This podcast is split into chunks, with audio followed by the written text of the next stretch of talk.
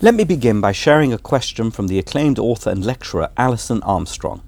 What if greatness is as simple as reliably being that quality day in and day out, even under stress? For James Clear, author of number one New York Times bestseller Atomic Habits, the answer is clear. True greatness is always measured in terms of consistency. Meditating once is common, meditating daily is rare. Exercising today is simple, training every week is simply remarkable. Writing one essay doesn't mean much, Writing every day makes you a hero. But truthfully, this is a confounding idea. After all, when it comes to measuring greatness, what about talent? What about charisma?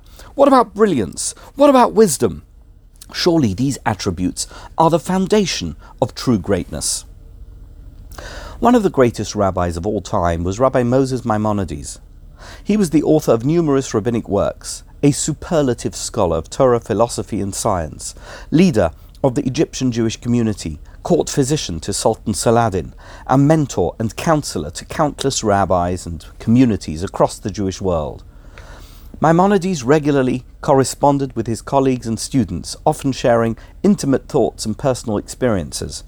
His letters offer a revealing glimpse into the life of this extraordinary individual, but there is one letter that stands out. In 1199, Rambam wrote to Samuel ibn Tibbon, his dear friend from Marseille, France.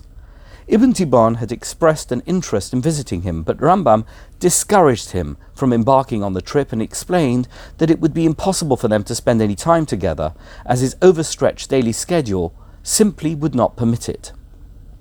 This is what I do each day, he wrote to Ibn Tibbon. I live in Fustat, and the Sultan resides in Cairo, about four miles distance from each other. My duties to the Sultan are very heavy. I need to visit him each weekday early in the morning, and when he or any of his children or any of his wives are unwell, I cannot leave Cairo as I need to stay in the palace for most of the day. Often, one or two royal officers are also sick, and I have to look after them. For this reason, as a rule, I go to Cairo very early and even if nothing unusual happens, I don't return to Fustat until the afternoon.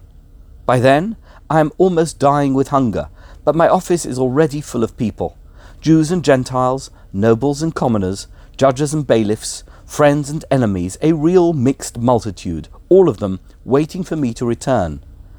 I dismount my horse, wash my hands, and ask my patients to bear with me as I eat a little. Often, this will be the only meal I have all day. After that, I attend to my patients and write prescriptions for their various ailments. Patients come and go until evening, and sometimes for another two hours into the night. I talk to them all and prescribe medication, even as I am lying down from sheer fatigue. By nightfall, I am so exhausted I can hardly speak. As a result, no Jewish person can meet me privately except on Shabbat when the whole congregation, or most of them, come to me after morning services and I tell them what needs to be done in the coming week. We study together until noon and then they leave. Some of them come back and learn with me following afternoon services until evening prayers. That's how I spend every Shabbat. And, just to be clear, what I have told you is only a part of what you would see if you came to visit.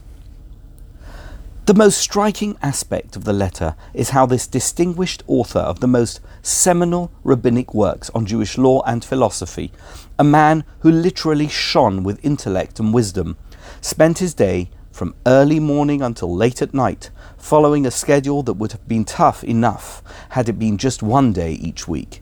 But it was every day. While Rambam's greatness was undoubtedly enhanced by his talents, charisma, brilliance, and wisdom, the foundation of his greatness was doggedness, his relentless dedication to a daily schedule that was as rigorous as it was predictable. The Midrash Yalkut Shimoni picks up on the rather curious description of Moses as a shepherd, Moshe Hayaro etzon yitro chotno. Moses pastured the flocks of Jethro, his father-in-law. The Midrash uses this verse as the trigger for a question How does God test the righteous to see if they are great? God judges them by seeing how they do as shepherds, says the Midrash. The idea seems to be if you can take good care of a flock of sheep, you must be a great person. Bottom line, Moses was very great because he was a good shepherd.